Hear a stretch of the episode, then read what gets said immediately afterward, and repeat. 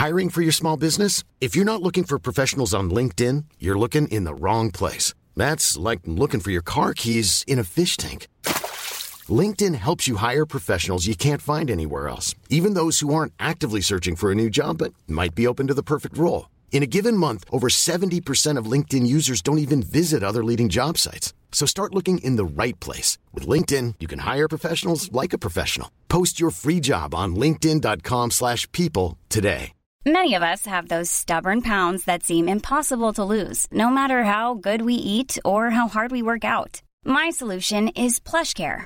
PlushCare is a leading telehealth provider with doctors who are there for you day and night to partner with you in your weight loss journey. They can prescribe FDA-approved weight loss medications like Wagovi and Zepbound for those who qualify. Plus, they accept most insurance plans. To get started, visit plushcare.com slash weight loss. That's plushcare.com slash weight loss.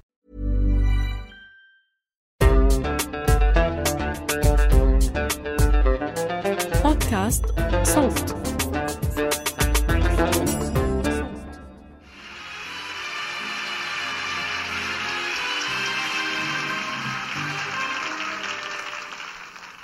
Hello, my name is Sashine Littlefeather.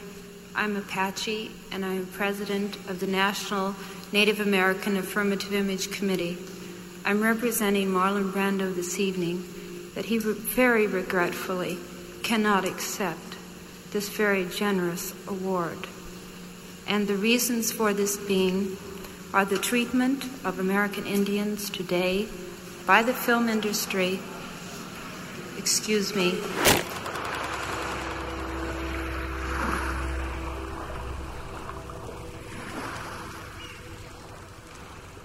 واقفين بين الشجر الكثيف عم يراقبوا شط البحر. كل يوم بيجي الموج فاضي لمئات لآلاف السنين.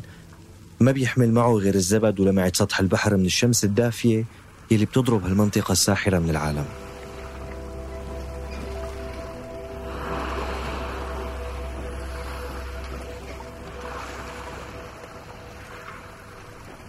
بس هالمرة كان في شي مختلف. الموج حامل قارب خشب عليه كم شخص ملامحهم غير واضحة. لابسين على غير العادة المعروفة بالمكان. كتير لابسين. القارب عم يقرب ويقرب ويقرب. وهن لسه واقفين بين الأشجار عم يتفرجوا مذهولين. حطوا القارب على الرمل الذهبي ونزلوا الرجال في واحد كان واضح إنه هو قائدهم. شعره أشقر طويل. أول مرة بيشوفوا حدا شعره بهيك لون. نزل راكع على ركبه وبلش يتمتم بكلمات غير مفهومة. عم تتداخل مع أصوات الموج اللي عم يضرب شاطئ هالجزيرة منذ الأزل. كلهم لابسين أقمشة غريبة لحاهم وشواربهم وشعرهم شكلهم غريب. طلعوا أهل المنطقة من بين الشجر لحتى يشوفوا مين هدول. استغربوا أشكالهم ثيابهم أسلحتهم دروعهم. صاروا يحكوا بين بعضهم كلام بلغة ما فهموها الواصلين. قائد هدول الواصلين كان غرس خشبة مربوط عليها قطعة قماش بالأرض. شو يعني إنه شخص يغرز هيك شي بالأرض؟ شو بيستفيد؟ قرب هذا القائد على امرأة من الموجودين بالجزيرة لابسة شي بإيدنا معدن أصفر لامع بيعمي العيون شد عيون القائد وعيون كل اللي إجوا معه. هاللقاء هاد رح يغير التاريخ بشكل جذري. رح يبدأ سلسلة أحداث تغير العالم بكل تفاصيله ليومنا هاد. شو رأيكم يا شباب؟ نسميه من بيت؟ لا بالمرة سميه شجرة حبيبي. من بيت يا شباب. وين فكر حالك هلا بالله. معك حق مزبوط. بس لا ليش حتى أنت يا شباب عم نفتح المعجم آه، من بيت من مرادفات كلمة أصل. وإذا أخذنا الأصل الجذر اللغوي. أهلين وسهلين ومرحبتين ببودكاست من بيت. من إنتاج صوت معي أنا بشر نجار.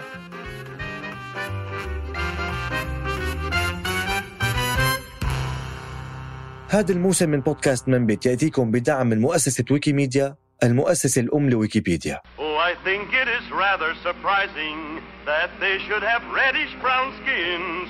But now, since we have landed in India, then these people must be Indians.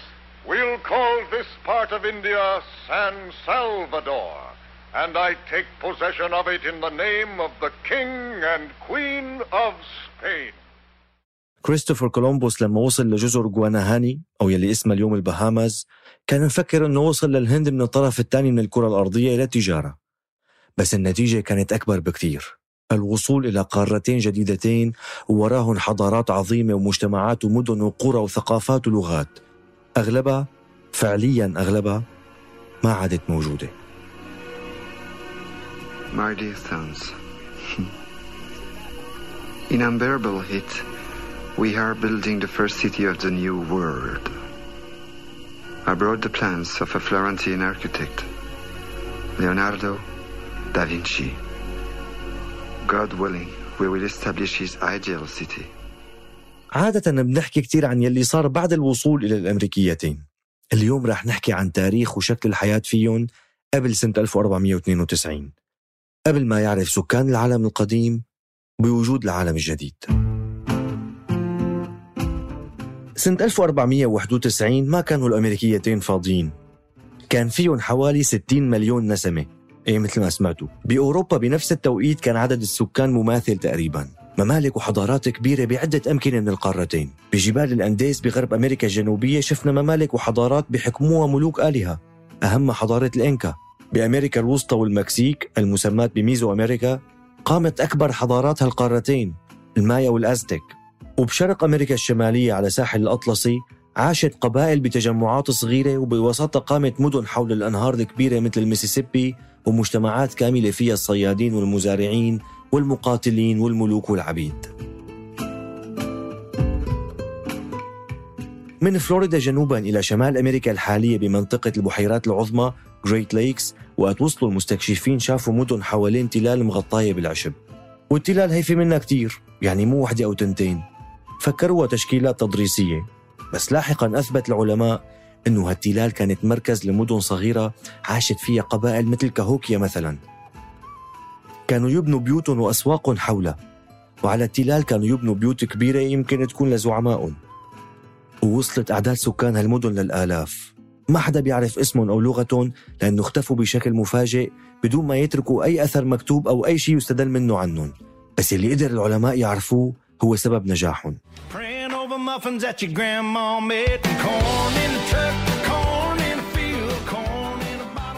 سبب قدرتهم على تطوير هالمدن والتجارة والبناء والتكاثر. وهالسبب كان محصول. محصول واحد كان هو المسؤول عن كل شيء. محصول كان موجود حصرا بالأمريكيتين وما بيعرفوا العالم القديم. وكان نتيجة هندسة وراثية عملها الإنسان بأمريكا على مدى آلاف السنين. الذرة. من 6000 سنة كانت الذرة هي عبارة عن عشب. عشب حرفيا ما في شيء يتاكل. طورها سكان أمريكا الأصليين لصارت بالشكل اللي بنعرفه اليوم. ولهلأ العلماء ما قدروا يعرفوا تماما كيف قدروا يطوروها. لما تعلموا يزرعوها صار فيهم يبقوا بمكان واحد يتخلوا عن حياة الحل والترحال ويتحولوا لمجتمع زراعي متمدن. الذرة كانت عم تعطيهم الطاقة والاستقرار لحتى يبنوا حضارتهم. يعني أهميتها بالنسبة للأمريكيتين كانت مثل أهمية القمح بالنسبة لحوض المتوسط وغرب آسيا وأوروبا والأرز بالنسبة لشرق آسيا. يعني بالمختصر بالمكان اللي ازدهرت فيه زراعة الذرة كنا نشوف حضارات بالأمريكيتين. ما عدا حضارة واحدة بس. حضارة انوجدت بأعالي جبال الأنديز غرب أمريكا الجنوبية. امتدت لآلاف الكيلومترات على ساحل المحيط الهادي. حضارة الإنكا اللي بوقت ازدهارها كانت بتضم حوالي 6 مليون نسمة. بنوا قصور وقلاع وأبنية كبيرة بالجبال واعتمدوا بس على الرجال لنقل الحجارة والمواد. ما كان عندهم أي وسيلة تانية للنقل ولا حتى كانوا اخترعوا العجلات. ممكن تسألوا حالكم تقولوا طيب وين الحيوانات؟ وين الثيران؟ وين الأحصنة؟ وين الدواب؟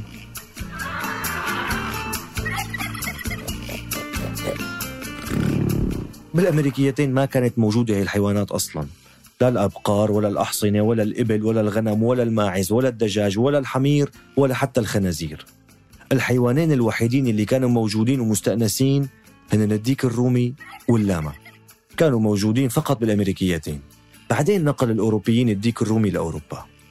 بالأساس أمريكا الشمالية كان فيها حيوانات كبيرة مثل البايسون الضخم اللي بيشبه التور لكن أضخم وبفرو سميك وقرون قصيرة مخفية. وغيره من الحيوانات كمان اللي انقرضت لعدة أسباب مثل جفاف أماكن الرعي تبعها بالإضافة للصيد يلي صاروا يمارسوه السكان الأصليين يلي إجوا للأمريكيتين من معبر مضيق بيرينغ في شمال شرق سيبيريا بروسيا الحالية إلى ألاسكا في شمال غرب أمريكا. كانوا من زمان لسه موصولين بمعبر جليدي حاليا في بحر بيناتهم أما بالنسبة للإنكا أصحاب الحضارة العظيمة فكانوا معتمدين على محصول عظيم كمان. لا أتوقع في حدا ما بيحبه على سطح الكرة الأرضية. هالمحصول كانت أهميته توازي أهمية الذهب يلي كان منتشر بهالحضارة كمان؟ لو لفيت العالم كله ما راح تلقى مثل ذا البطاطس. البطاطا أو البطاطس. هي النبتة اللي زرعها الإنسان أول ما زرعها في البيرو وبوليفيا الحاليتين من حوالي 8000 سنة. هي النبتة اللي رح تغزو العالم كلياته وتصير من أكثر الثمار استهلاكا بالعالم لأنه بتعطي طاقة كبيرة وبتسد جوع العمال والشغيلة أصلا من أمريكا. الإنكا زرعوا مئات الأنواع والأشكال من البطاطا. وحتى كانوا يجففوها ويعملوا منها مادة اسمها تشونيو.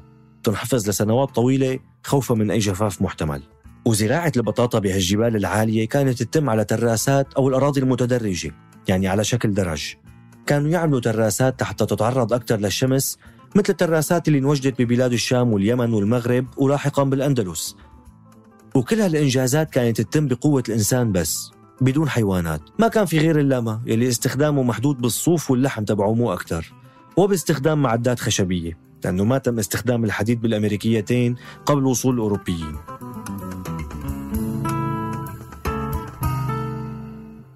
أما إذا بنطلع شمالا لشرق أمريكا الشمالية فبنلاقي إنه قبائل السكان الأصليين كانوا يعتمدوا على الصيد وليس الزراعة.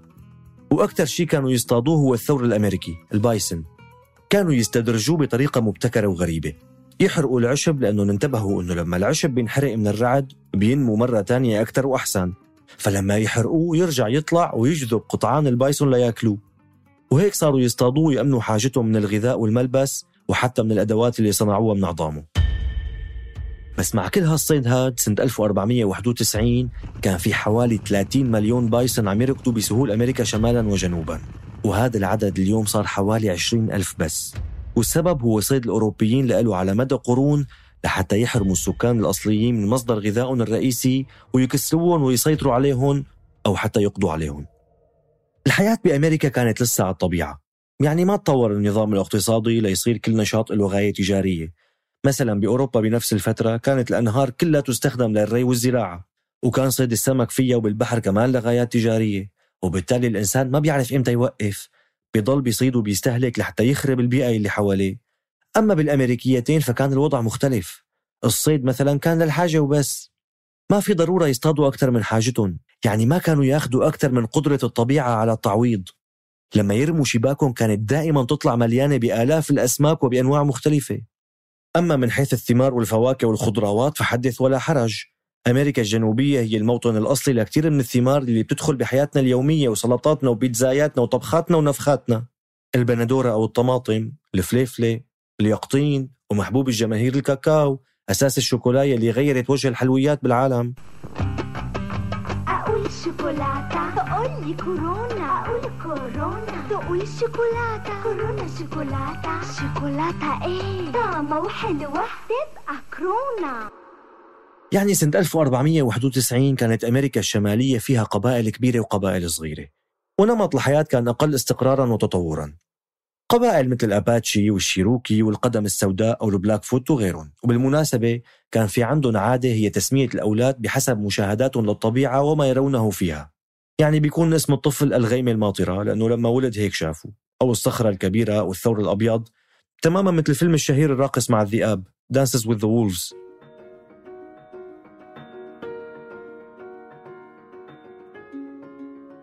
وبأمريكا الوسطى حضارات كبيرة ومهمة مثل المايا والأزتك اللي تركوا آثار كتير مهمة مثل الأهرامات الكبيرة اللي كانت تصير عليها عمليات ذبح وتقديم القرابين للآلهة. وبأمريكا الجنوبية حضارات مثل الإنكا اللي بنعرف أحد أهم آثارها الماتشو بيتشو أو قمة الجبل القديمة. المدينة المبنية على ارتفاع 2430 متر فوق سطح البحر وبتميل بانحدار حوالي 450 متر. واللي تم اكتشافها بالصدفة سنة 1911 لأنه كانت مغطاة بالغابات الاستوائية الكثيفة. مدينة أشبه بالخيال وتعد من عجائب الدنيا السبع. كل هالحضارات والمحاصيل والناس والثقافات واللغات وتفاصيل لا تعد ولا تحصى. كانت غير معروفة للعالم القديم بمنطقتنا وأوروبا وآسيا وأفريقيا. وطبعا العكس صحيح.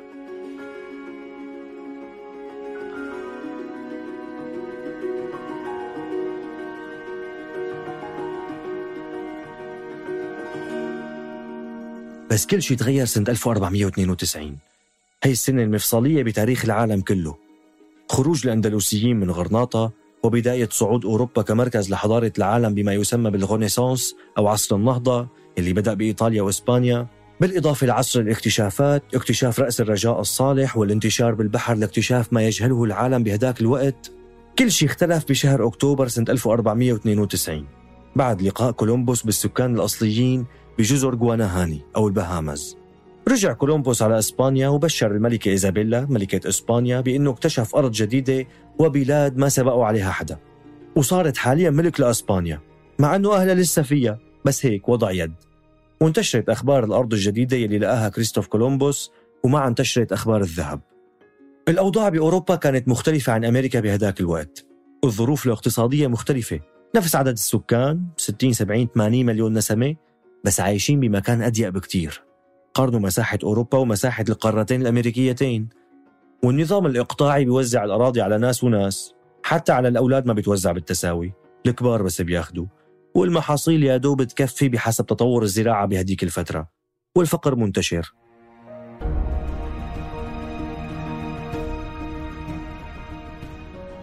فلما سمعوا بالذهب كتار منهم تطوعوا وراحوا بحملات كبيرة وسفن لحتى يدوروا عليه. وأخذوا معهم حيوانات كتير لحتى يعيشوا عليها أو يستخدموها. ومنها الحصان يلي كانت أقدامه بتطأ أمريكا لأول مرة من ملايين السنين وقت انقرض بها القارة. وانتشر الحصان من الأوروبيين بأمريكا الشمالية وغير شكل الحياة كليا بالنقل والحرب وحتى بحياة السكان الأصليين نفسهم اللي صار حصان الموستانج مرتبط فيهم وبحياتهم المتنقلة مثل ما شفنا بفيلم الكرتون سبيريت هذا غير الحيوانات الثانية اللي أخذوها معهم اللي كان لها آثار بيئية غيرت شكل الأمريكيتين للأبد. الغنم والخنازير والبقر وغيرهم. انتشروا وتكاثروا بسرعة كبيرة كتير لحتى يطعموا الوافدين الأوروبيين. بس وين المشكلة؟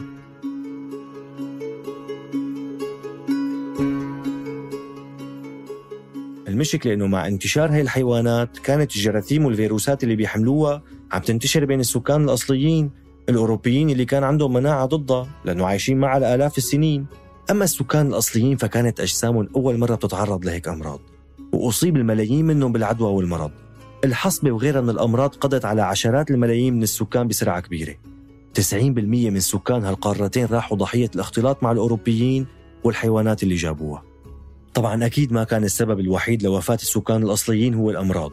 الجيوش الإسبانية مثلا اللي كانت حلمانة بالذهب والفضة الوفيرين بأمريكا الوسطى والجنوبية والموجودين بممالك الأزتك والإنكا خلتهم يقضوا على حضارات ومدن كاملة.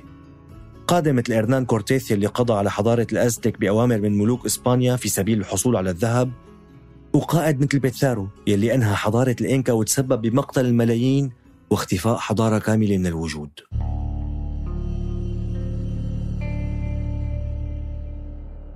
واللي صار بأمريكا الشمالية والمذابح وانتشار أو نشر الأمراض كان بشكل مقصود بين السكان الأصليين للتخلص منهم. ودفعهم غربا واجبارهم على العيش بأماكن مغلقة ريزرفيشنز وتم القضاء عليهم وعلى حياتهم ببطء.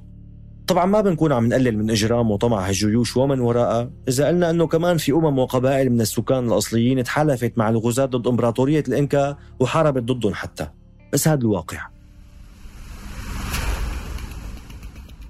أصلا نادرا ما يكون الغازي لحاله. وكما يقال الطغاة سبب الغزاة.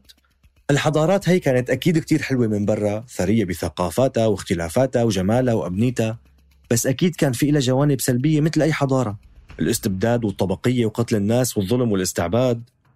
بس كل هاد ما بيشفع للقوى الأوروبية اللي حرمتنا من رؤية هالحضارات مستمرة وعملت وحدة من أكبر جرائم الإبادة عبر التاريخ بحق عشرات ملايين السكان يلي كانوا عايشين بنظامهم البيئي المستقر بشكل أو بآخر لحتى الطمع جاب الغزاة اللي احتلوا أرضهم واستوطنوها.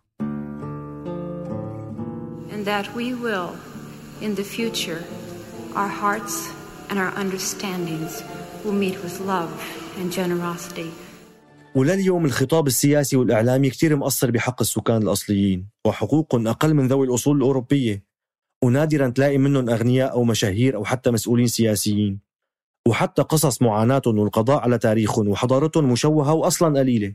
ولهذا السبب بالذات مثلا سنة 1973 رفض النجم مارلون براندو يستلم جائزة أفضل ممثل لأهم دور عمله بتاريخه واحد من أهم الأدوار بتاريخ السينما العالمية لحتى يحتج على صورة السكان الأصليين بالسينما.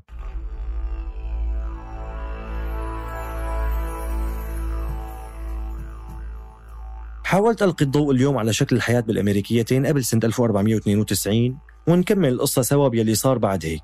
على أمل ما يصير فينا مثل اللي صار فيهم ونختفي وتختفي حضارتنا يوما ما.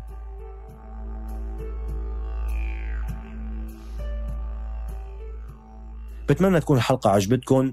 كتب هذه الحلقة وقدمها بشر نجار. إنتاج وتحرير أحمد إيمان زكريا. تدقيق بيان عاروري. ترجمة كريستينا كيردو.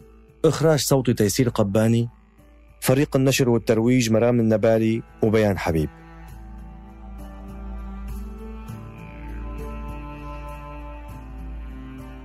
وهذا الموسم من بودكاست منبت من إنتاج صوت يأتيكم بدعم من مؤسسة ويكيميديا المؤسسة الأم لويكيبيديا. والآراء الواردة في حلقات البودكاست لا تعبر عن رأي مؤسسة ويكيميديا أو العاملين بها أو انتماءاتها.